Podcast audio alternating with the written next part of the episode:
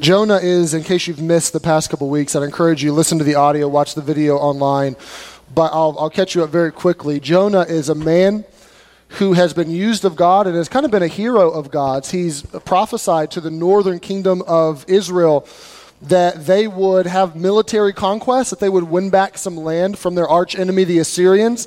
And that prophecy became true, and Jonah is maybe even potentially a bit of a national hero. And God comes to Jonah with a new mission to go to Nineveh and to cry against it. And Jonah does not like that latest mission. These are his enemies.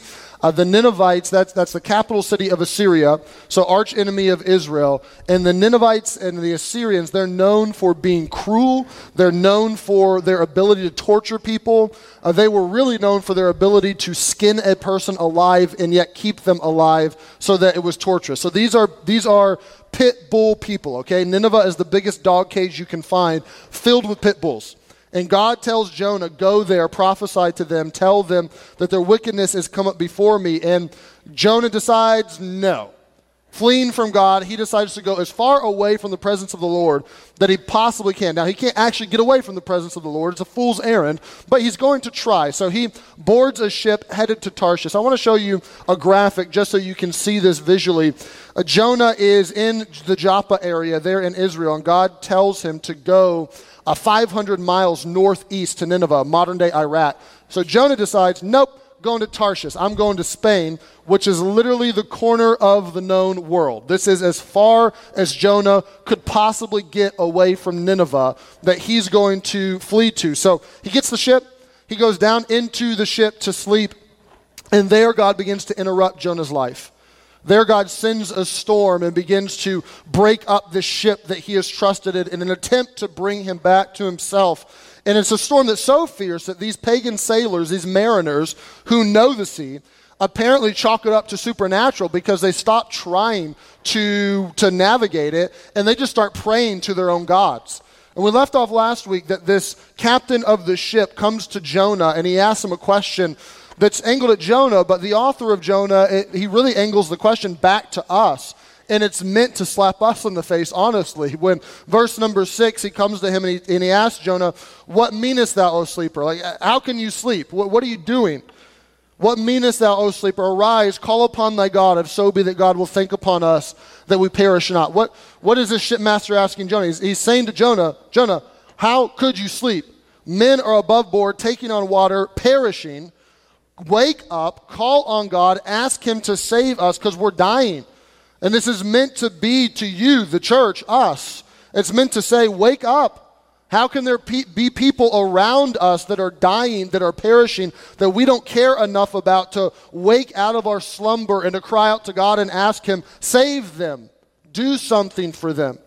And the story continues in verse number seven, where we'll pick it up today. And we find several valid lessons all throughout chapter one. But I want us to see first this thought that you can run from God, but you cannot outrun God. Here is Jonah in verse number seven, who's already been interrupted, but it continues and it gets worse for him. Verse number seven they said, everyone to his fellow, Come, let us cast lots, that we may know for whose cause this evil is upon us.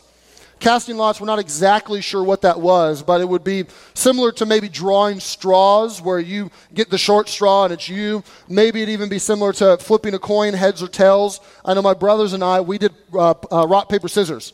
That was our way. If we wanted to settle an argument, best two out of three, rock, paper, scissors. And somehow God was in that. He knew how to direct our hands. And no, I'm just kidding. It, it, it, it, was always, it never worked. It was always like, if I won, yeah, God blessed it. If I didn't win, then it was a joke. But that's, that's kind of what they're doing here. They're somehow trying to see why has this happened. They, they have enough inclination to know that there's something to this just beyond a storm hit us. They, they see it as supernatural. And undoubtedly, Jonah knows 99.9% why the storm has come. Jonah knows in his heart why it is that God has interrupted him, that he's fleeing from the presence of the Lord. But no one else knows this at this point. No one else knows that he's on the run. No one else knows that God is pursuing him. So they begin to cast lots. And at this point, I think to myself, Jonah, why don't you just come clean, man? Why don't you save them the time? Why don't you save them the trouble and just say, oh, I'll confess, no reason to cast lots. It's me. But he doesn't. And the, and the verse says in verse number seven, so they cast lots, and the lot fell upon Jonah. What, what's God doing here? God is, in his mercy, he's giving Jonah multiple opportunities to fess up. He's given him multiple opportunities to come clean and to say, It's me.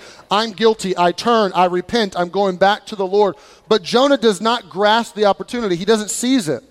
He makes God sniff him out even further, and he makes God shine a light on him to expose not just his heart between him and the Lord, but to expose him to everybody around, and so that they clearly know this is who this is. And at the same time, God is, he's given him opportunities.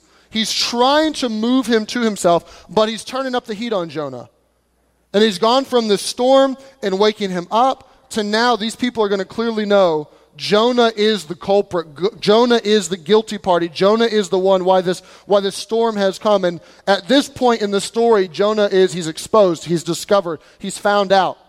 Everybody knows it's me. And then verse number eight, they begin to barrage him with questions naturally.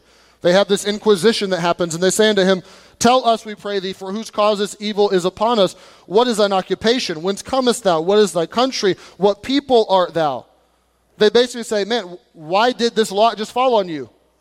What's the deal here, Jonah? Who are you? What are you running from? What's going on here? And, and what God has done at this point in time is God has taken a light and he's, he's shined it on Jonah. You ever been there where you are you're driving down the road and all of a sudden there's red and blue flashing behind you and you think, "Oh no." You pull to the side of the road and that super annoying spotlight. If we have a couple police officers in the room, I'm sorry. Your spotlight is super annoying. It shines right in your rearview mirror, right in your eyes, and you want to move. You don't want to be rude because you think like I'm going to get a ticket if I move that out of my face. So you just sit there like with your eyes closed, and then you know they come up, knock on. The, you ever had that? where the lights are, are right behind you, the spotlight is in your face, and you're toast. You're done. You're found out. You're guilty. This is where Jonah is. God has just laid him to the side of the road and put a spotlight in his face to say, Look, you can run from me, Jonah, but you can't outrun me. Jonah, let me make this clear to you that I am in control. I am the one who's, you're trying to get away, but you're not going to get away. I'm curious to know this morning how many of you have ever run away from home? Don't raise your hand yet. Chew on it. It's okay. You can confess. Maybe you were like six and you packed a suitcase and you know you made it to the backyard. Maybe you were 16 and you made it for a couple weeks or months. I don't know. But who in the room ever, honestly, you ran away from home at some point in time, or you at least tried? Maybe you didn't make it far. I saw a few of us. There's a few less than I thought. I packed a suitcase one time. I was like eight. My brother had just tortured me, and I thought, you know, I'm going to pack my little Thomas the Train suitcase. And I had like three toys. Eh, I don't even think I had any clothes or anything. I made it to the front door. Most of the time, when people run away from home, it's exactly like they're running away. It's never about the two. You never have this great game plan where I'm going to get there. You, it's always just, I want to get away from this. So you make it to the tree house. Maybe you make it to the neighbor's house. Maybe you make it three hours. But generally speaking, you found out, you get brought home. Jonah is a man who's running away from God. Now, I'm not going to ask if you're running away from God ever or at the moment. Generally, this starts about driver's license age. You get your driver's license, and then you start to think for yourself, and you want to you want to start running away from the Lord. Some of you teenagers in here, you're just about to get your driver's license. This is about when it starts. And Jonah is a man who is doing his best to get away from God. He really doesn't have a, a logical game plan, but he just wants to get away. And now he is found out. But he's doing his best to ignore the situation. He's doing his best to sleep through. He's doing his best to, to ignore the storm. He's doing his best to see if maybe I can, I can get past these lots and no one will expose me. He's on the run, and he's, he, what he's doing is he's trying to avoid God getting his attention. He's trying to push it to the side. He's trying to relegate God to the back of his mind. He knows he's on the run. God is pursuing him. God is shining a light on him, but he's trying to ignore it. Isn't this what we do when we're on the run? I've seen many people start to adjust their theology when they decide that I'm not going to live for the Lord. It's amazing how all of a sudden they become agnostic or they become quote unquote atheistic. I've seen people that begin to you know, just kind of ignore that, that portion of my conscience. Yeah, I'll listen to this and I'll listen to that, but I'm just gonna I'm just gonna sear that part of it and I'm gonna push it to the side. I'm going to ignore what when God's trying to get after me, when He's trying to speak to me. We do what Jonah is doing here. Maybe even at some point in time in, in the past month or a decade ago, God began to nudge you into maybe even nudged you into full-time ministry. Maybe he's nudging you just to do something right now and to serve or to share the gospel with that coworker, but you ignore it and you ignore it and you ignore it and you try to you try to push it to the side. And even through these sermons, maybe the past couple weeks, you've you've said to yourself, I'm a runner. God is after me. God is trying to show me something. And, and it hits you in the face on Sunday, but Monday and Tuesday, you're able to push it to the side. You're able to ignore it a bit more. You're able to hope that maybe we'll get to something else next week in the Jonah series. But the truth is, if you're honest, you're running. And it may be a long run. You may be running for years. And maybe they don't even know you're running. Your spouse may not know. Your kids may not know. No one in the church may know, but you know. And God's using Jonah 1 to put his spotlight on you and put you on notice and even send a little bit of storm into your life and to unsettle you. And if you're honest, you know I'm not doing what I need to do. God has told me to. He's clearly, I know His word. I know what it says. I know what I'm supposed to be doing. But, but you're on the run. And it's easy for us to run from God. It honestly is. We're, we're, we're human. We're fragile. We, we oftentimes, the, the song says, prone to wander, Lord, I feel it. That's us. We run from God for a lot of silly reasons that we convince ourselves that they're valid. We run from God because we feel like life hasn't gone the way it should have gone well, God, you didn't work this out for me and you didn't do this, so obviously you haven't helped my life, so I'm going to start running from you. I'm going to start ignoring you. I'm going to start trying to get away from you. We, we blame God and then we fail to set Jesus on the throne of our heart and make him Lord of our lives. We, we run from God because we think that it won't be good. Well, if I surrender to that, then I'm going to be poor. If I surrender to that, then I won't have the relationships, the friendships. I'll have to distance myself from some people. I won't get what I want to do. And, and what Jonah is doing at this point in the story is he's on the run. God said clearly, I want you to do this. And Jonah said, That's exactly what I'm not doing. Isn't that our story? At least part of our story? Where God comes to us and he tells us clearly, I want you to go in this direction. And we say, You know what? I'm going in that direction. God says, I want you to do this. And you say, no, I, actually, I want to do exactly the opposite of that. I want you to stay away from her. I want you to stay away from him. You know, they're exactly the person that I want to have a relationship with. I really would just like, like to marry them. I'd like to have a relationship with them. We, we run over and over and over, where even through a sermon or even through some teaching, you, you begin to learn that God says, Okay, I've given you so much, trust me with your money. Don't touch my money, God. We have this human propensity to be really good runners to away from the Lord. There's even a, a TV show that just came out recently where people, uh, it's a game where you have to run from the cops. There's like these ex FBI people that hunt you down, and your goal is to run. And honestly, I, I, I see something like that. I'm like, that sounds like fun. I would love to try to, like as a game, try to escape as a fugitive. There's something inside of us, the, the sin that like appeals to us. Like, I would want to run. I would want to hide. I would want to do that. And we, that's naturally us that we go through these segments of our lives where with God we decide, I'm running. I'm not doing it. And God will pursue you. Let me tell you, you can run from Him, but you will not outrun Him. He will catch you. And listen to this and listen to this well. He will he will not pursue you, He will not catch you, He will not chase you down because He wants to pay you back. He'll do it because He wants to win you back. That's what He's doing with Jonah right now. God's not trying to pay Jonah back, He's trying to bring Jonah back. He's trying to put him back on the mission that he has intended for him. This is not some, some sort of divine retribution where God is exacting his pound of flesh out of Jonah just as, just as a silly joke. This is God trying to get him back on mission out of love, out of mercy. Yes, he's chastising him. Yes, he is punishing him, as a good, loving parent will do with their children. But he's doing it as an intention to bring him back, to take him back, to win him back, and to have him operate in the sphere of evangelism that he has for him. And I don't know your story or why you're running. I don't know your level of resistance to the Word of God. But I can tell you this 2,000 years ago, your judgment was paid for on the cross. And now it is no longer that God is trying to pay you back. In your life, God's trying to win you back. He's trying to pursue you. He's wanting to chase you down so that He'll bring you back to Himself. So don't be Jonah. Don't continue to run. He, he wants you. He loves you. He's not vengeful. He cares for you, and he wants you back to himself. But Jonah doesn't respond in a, okay, I surrender, I wave the white flag way. He continues the story with, frankly, it's idiocracy. We're going to see through the next few verses that Jonah is a man who ignores the source of wisdom, God. And because of that, he begins to act in very unwise and foolish ways. And that's always the case. When you ignore the source of wisdom, when you ignore God Himself, you will do things that are outlandish. And here's what you find in Jonah chapter 1, verse 9. They ask him, Who are you? What are you doing? What's your country? And he says unto them, I am an Hebrew. I fear the Lord, the God of heaven, which hath made the sea and the dry land. Now, you can't ignore this verse because this verse and chapter 4, verse 2 are both verses that are clearly intended to teach us a little bit about God.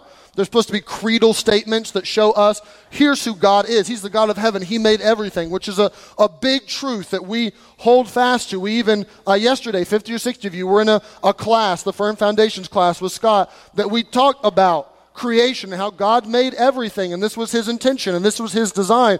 And Jonah says, Look, I here's a description of God, this God of heaven who made the sea, who made the land, who made it all.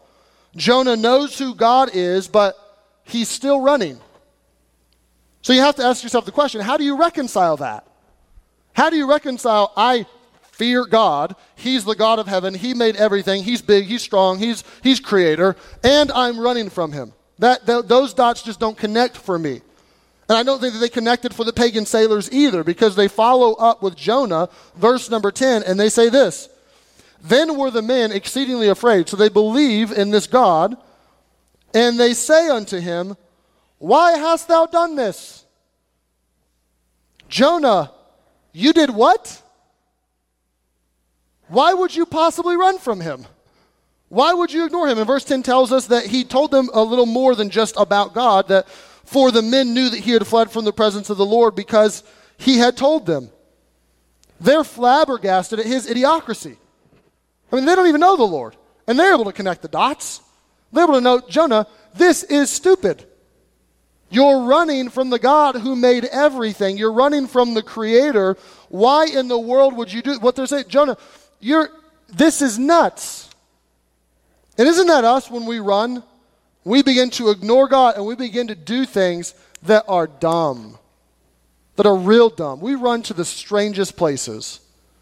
Jonah, on one, on, on one hand, going to Tarshish makes sense because it's real far from Nineveh. On the other hand, it's crazy. Jonah is in the 8th century. He's about to get on a ship, and we're not talking about the Carnival cruise liner, okay? We're talking about the little wooden ship, and he's going to sail across the known world. Like, that would be you saying, I'm going to run from God by going hang gliding, or I'm going to run from God and go, you know, parachuting out of a plane or live in the mountains of Afghanistan. That, that, those two just shouldn't be together. This is highly dangerous as Jonah begins to run from the Lord on this ship, and he decides, you know what? This is what I'm doing. And we, we do that. We run from the Lord and we go to the strangest of places. We go get involved in some relationship that we know is going to end in disaster. We may even get married. Like, like that's a safe bet. Marriage God's way is great. Marriage not God's way, that is extremely tumultuous. Doesn't work out too well. But we do that. We run and we begin to run to these, these wells to draw water from that we know are poison. And here is this man running from the source of wisdom and truth, starting to, starting to disconnect everything in his life. And, and even these men, they're pagan men, but they're trying to speak truth to him and say, Hey, let us help you, prophet of God. This doesn't make any sense. Why would you possibly do this? When we run from God, we start to disconnect from the prophets in our life. It's amazing how God will, as, as you run, He'll start to put people in your life. Maybe your mom, maybe your dad, maybe, it, maybe it's your own kids, maybe it's, maybe it's a preacher, maybe it's a churchman. I don't know. But there's someone in your, in your life that begins to speak truth and begins to tell you look, the chaos that you're experiencing and the choices you've made, those are connected. But we have this, this ability to say, no, no, no, no, no. That's not, I know that this storm's happening and I know that I'm not really living for the Lord, but those just, those aren't connected. I can keep on, I can keep on running from God. And these, these are men that don't even know the Lord, but they're able to connect the dots before Jonah does and to say, look, here's what's happening. And in your life, as you run, people will connect the dots before you. Your spouse will come to you and she or he will try to warn you and they'll try to say, here's a problem. And when you're on the run, you don't want to listen. Your kids will come to you and they'll see the problem before you do. And that's a scary place to be because you're going to end up hurting people. You're going to end up hurting your family. You're going to end up hurting other people. And you don't even realize that it's happening. Prophets in your life will come and try to help you connect the dots. But when we're running from the source of wisdom, we act in foolish ways. And we struggle. Oh, no, no, no, no, no. That, that's not me. Those dots aren't connected, but they are. They come to Jonah and they say in verse 11, because they're afraid, and they ask him, Why would you do this? And I don't know if Jonah gives them an answer or not. Maybe he just kind of sits there. You know, that's a good question. I don't know. But they ask him in verse 11. Then said they unto him, What shall we do unto thee? That the sea would be calm unto us. For the sea rotten was tempestuous. So God's cranking up the heat even further. They said, Jonah, you put us in this mess. How do we get out of this mess? We, we just want to live, guy. Like, we just want the storm to calm down. So tell us, give us some advice here. What should we do? At this point in the story, I think, like, I know, pick me, Jonah. Repent. Jonah, wave the white flag. Tell the shipmaster, turn around and go back to Joppa, then the storm will, will discontinue. But Jonah does not do that. Look at his response, verse number 12. And he said unto them, Take me up and cast me forth into the sea. So shall the sea be calm unto you. For I know that for my sake this great tempest is upon you. You talk about an unwise and a foolish and a crazy thing to do. That's about as nuts as you get.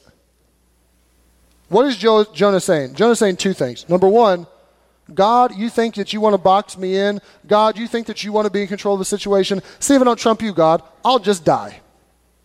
This, is a suicide mission. He's not going for a swim and just going to be tugged along by the boat on a raft, okay? Jonah is like, kill me.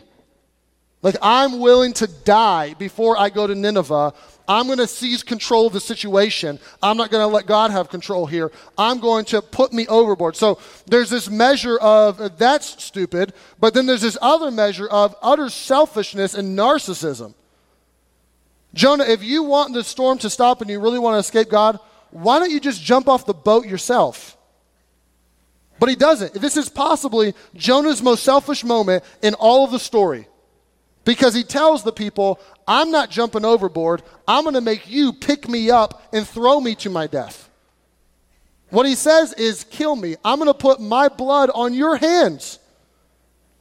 Like, how could you get more selfish than that? How could you care less about people? Apparently, I don't know if he has disdain for these pagan sailors or what, but Jonah tells them literally, I'm not going to stop the storm. I'm going to make you guilty. I'm going to make you a murderer so that the storm will stop. If you really want it to stop, then let's then you roll up your sleeves and you get your hands a little dirty, put some blood on your hands and throw me overboard. That is crazy. This is a man who is who is utterly acting the fool. And Jonah is stubborn. Jonah is selfish. Jonah is not that the, the, he's a man of God who's acting nothing like a man of God. And the men know this. And the men, the Bible says in verse 13, they're not willing to just be guilty of killing somebody. So, verse 13, nevertheless, the men rowed hard to bring it to the land, but they could not. For the sea wrought and was tempestuous against them. So they say, We don't want to do this, man. We don't want to kill you. And they try, and they try, and they try to get to land, but it's to no avail. So, verse number 14. Wherefore they cried unto the Lord. And you can see the concern in these men's hearts that apparently Jonah just ignores. They cry unto God, Jehovah, and they say, We beseech thee, O Lord, we beseech thee. Let us not perish for this man's life, and lay not upon us innocent blood, for thou, O Lord, hast done it as pleased thee. What do they saying? God, we beg you, like we, we believe you're big, you're powerful, you're doing this storm. Don't hurt us because of this. We don't want to do this, God, but it seems like you've, we have no other option. We have no other alternative. We're going to do this. And Jonah is a guy who, he, just sits there or stands there. I don't know if he's sitting, standing, I don't know what he's doing, but he doesn't jump off himself. He's going to make them throw him overboard. What a piece of work. What a, I mean, literally, how could you be more foolish than that? How, how could you make decisions that are so crazy? But that's Jonah and his I'm running from God, I'm disconnecting from God, and he begins to run to places that are nuts. He begins to get on a boat to sail across the world as dangerous as you can get. He begins to put rope people into his sin, and now he's going to put blood on their hands. When you run, it'll make it'll make sense to you. You'll think you'll think you're some rugged individualist you, that you come up with some plan that no one before you has ever thought of. Oh, I'll get away from God. I'll escape the consequences of the sin. I'll dabble with that sin, and it won't affect me. It won't affect my marriage. It won't affect my kid. And you convince yourself that this is going to turn out okay. It's crazy. When you begin to disconnect from God, you begin to make decisions, and everyone around you can see them. Everyone around you can know that's nuts. And you've been there where you've looked at other people and said, Why would you throw away your marriage? Why would you do that to your family? Why would you throw away your career for that? But we have this tendency when we're in the middle of our sin to do things that are just foolish. And Jonah is disconnected from God and doing things that they make no sense. And these men, in their human futility, are trying to row against the God of heaven. But God shows his power and says, No, no, no, no, no, you're stuck right there. Something's got to give here. So, verse number 15. This is the part of the story where you start to clearly see that Jonah is meant to teach us the gospel. And Jonah begins here to teach us the redemption story that's in Jesus Christ. And there's a lot of valid lessons, but I think the most potent one that really is designed to be here is that salvation for many is made possible through the sacrifice of one. Verse number 15. So they took up Jonah, and it still, it still boggles my mind that he made them take him up. They took up Jonah and cast him forth into the sea. The sea calmed down, it ceased from its raging. Then the men feared the Lord exceedingly. They offered a sacrifice unto the Lord, and they, they made vows. Here, men, if you track chapter 1, they go from fearing the storm and they begin to pray to their gods. Then Jonah tells them, God's after me, and they exceedingly fear just in general. But now, because of this, they throw Jonah in, the storm stops. now, verse 16 tells us that they fear the Lord exceedingly. God is using this man and his sin and his stupidity, God's using this storm to bring about a change in these sailors' hearts. And he's using this situation and this person who is far from a perfect person to draw these sailors unto himself and to teach them who, who God is. God, and that, that's a really valid lesson for us that if you've been in church any point in time, this is, this is, these are two verses that you need to, to hang on to. Because if you've been in church any point in time, you've seen people that have been your spiritual mentors. You've seen a pastor. You've seen maybe someone who led you to the Lord. You've seen a family member who you looked up to and you thought that they were something and you thought that you could follow their faith, but it ended up that they were living a lie. It ended up that they were running from God. And we struggle to connect those dots. We struggle because it's like, I know that God used them. I know that I grew under their preaching, under their discipleship, under their wing. I know God used them to help my life, but at the same time, I just found out that they were a joke. I just found out they were living in sin. And that messes with us and it messes with our hearts because we, we think that those two shouldn't be there, water and oil. But that's not the case biblically. Jonah is a man who's in the middle of his sin, and God uses him to bring people who don't know the Lord to himself. God's God, he has the ability to do that. Is that the ideal scenario? Absolutely not. Hopefully, that whoever your spiritual mentor is is someone who you can look up to and is living righteously and is the real deal. But God has the ability to use whoever he wants to. And Jonah is a man who, in the middle of his sin, God takes and he begins to to shape these mariners' hearts, begins to draw them to himself, and they, they fear the Lord exceedingly. Can I say when you're when you're saved, you're saved by the gospel, you're not saved by the person who gave you the gospel. And I hope who gave you the gospel lives for Jesus until they die. But you're saved by the gospel. Elijah's a guy, he was fed, fed by unclean birds, he was fed by ravens. In a way, sometimes we get fed by unclean birds. Jonah was an unclean bird, but God used him. God took him and, and used him in a, in a mighty way in these people's lives. And now these men turn to the Lord. And really, this is, this is kind of a, a, subplot to this story is these sailors and what God is doing in their heart in the midst of the story, that He's using this to draw them and He's using this to, to bring them to Himself. And by the sacrifice of one man and, and his life going into the water, and we know most of us know the story that he's not actually going to die and he's going to go down three days and three nights and then he's going to come back up. All meant to show us Jesus all meant to show us the, the sacrifice and the death and then and then saved and, and under and then up three days later that you see the salvation is made possible through the sacrifice of this one man and i would say this if you've if you've never believed on the lord jesus today jonah is meant at its core to teach the gospel it's meant to take people who don't know the lord who've never believed on him who've never been saved and to show you that he's a big powerful, merciful, gracious God who loves you, and He's doing everything He can to bring you to Himself. He's giving you opportunities to accept, to stop running from Him, but even if you don't know Him and He's not your Father, to accept Him, to be saved. And this story te- begins to teach us who Jesus is and a little bit about Him. Next week, we're going to look at the next part of the story, which is chapter number two. And chapter number two is this Ch- chapter number two is Jonah in the belly of a fish, and we'll talk about, you know, is that possible? Actually, is that miraculous? Is this a myth? And we'll talk about all that. It's not a myth, by the way. But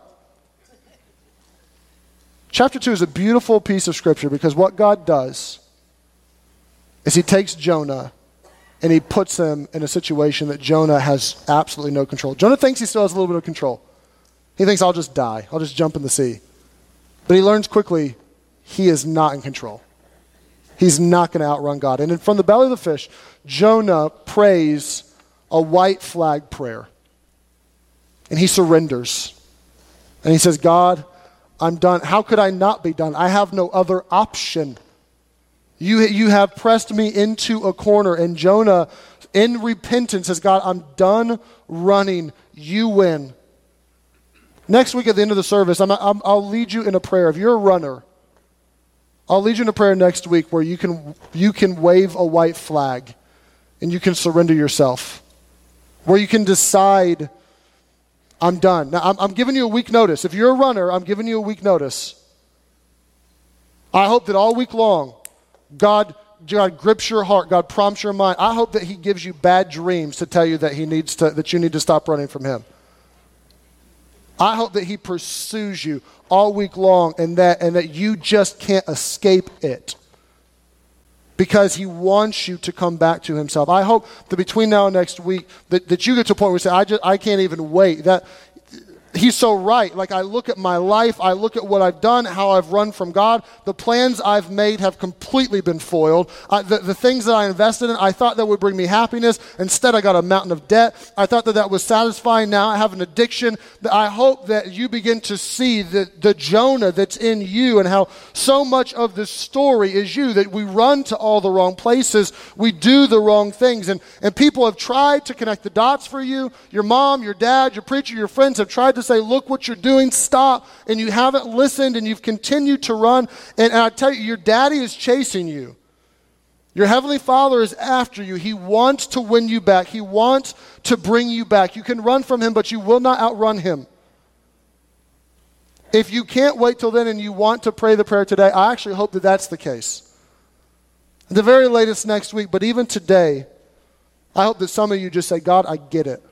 I get it. I get it. I'm done. I wave the flag. I give in what you're telling me to do. I'm going to do it. And no excuses, no little relegating you to the back of my mind. I'm, I'm in. I'm putting you on the throne of my heart today. I'm, I'm surrendered to you. I'm, I'm all in. I hope that you'll see. If you're not running, I hope that you'll see that it's foolish. And when the temptation comes, because it'll come, that you'll learn a lesson and you won't. But if you are today, I hope that you'll give in. I hope that you'll surrender. Father,